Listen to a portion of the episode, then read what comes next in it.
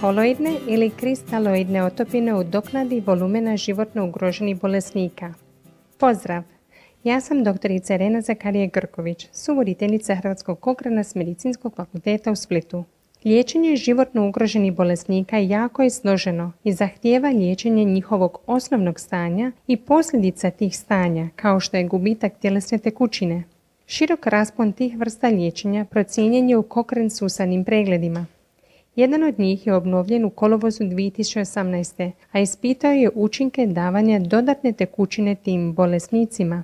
Glavna autorica Sharon Lewis iz kraljevske ambulante Lancaster u Velikoj Britaniji govori nam u ovom glasovnom zapisu o najnovim otkrićima, a dr. Andrija Babić, specijalizant hitne medicine iz Zavoda za hitnu medicinu Splitsko-Dalmatinske županije i član Hrvatskog kokrena, prevoje razgovor i govorit će nam o toj temi. Životno ugroženi bolesnici mogu izgubiti velike količine tekućine zbog ozljeda, opeklina, upala poput sepse ili drugih ozbiljnih stanja. Često im se nadoknađuje tekućina. Obično se to radi kroz venu da bi nadoknadili gubitak i suprostavili mu se, a dvije su uobičajene vrste otopina, kristaloidi i koloidi. Kristaloidi su solne otopine koje su jeftine, jednostavne za uporabu i omogućuju trenutnu doknadu volumena. No male molekule u njima brzo prolaze kroz kapilarne membrane i mogu uzrokovati otoke ili edeme ili veće oticanje.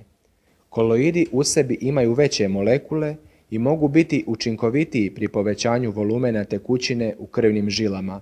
Uključuju škrob, dekstrane, želatine i koloide iz prirode poput albumina ili svježe smrznute plazme.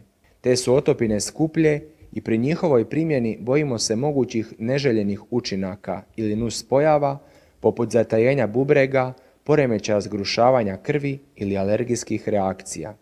Stoga su autori obnovili i proširili Kohrenov sustavni pregled o davanju koloida naspram kristaloidima, životno ugroženim bolesnicima, da dopune najnovije dokaze o učincima primjene tih otopina na stopu smrtnosti, transfuzije krvi ili nadomjesnog bubrežnog liječenja te štetnih događaja posebice alergijske reakcije, svrbeža ili osipa.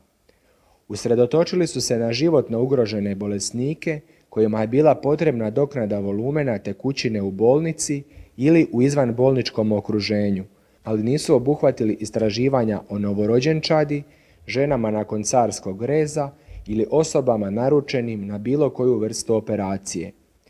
Pronašli su 65 randomiziranih i 4 kvazi randomizirana istraživanja s ukupno nešto više od 30.000 bolesnika. Ispitivane su četiri vrste koloida u usporedbi s kristaloidima. Škrob u 28, dekstrani u 20, želatine u 7 i albumin ili svježe smrznuta plazma u druga 22 istraživanja.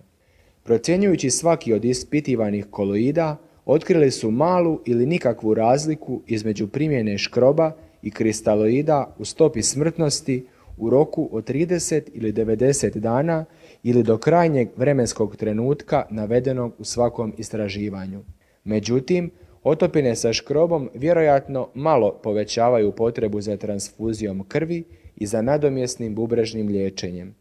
Manje je bolesnika koji su dobilo kristaloide izvijestilo o svrbežu ili osipu, ali je premalo studija izvijestilo je li škrob izazvao štetne događaje da bi bili sigurni je li to bolji ili lošiji način liječenja. Ovo je šesta obnova toga sustavnog pregleda. Ostaje nam nada da će se sigurnost dokaza povećati u budućim obnovama jer smo pronašli neka istraživanja koja se trenutno ne mogu uključiti u ovaj sustavni pregled, a postoje i najmanje tri istraživanja koja su u tijeku i trebala bi postati dostupna u sljedećim godinama. Ako želite pročitati cjelovite rezultate najnovije te sljedećih obnova ovog susadnog pregleda, možete ga pronaći upisujući koloidi naspram kristaloidima na cochranelibrary.com.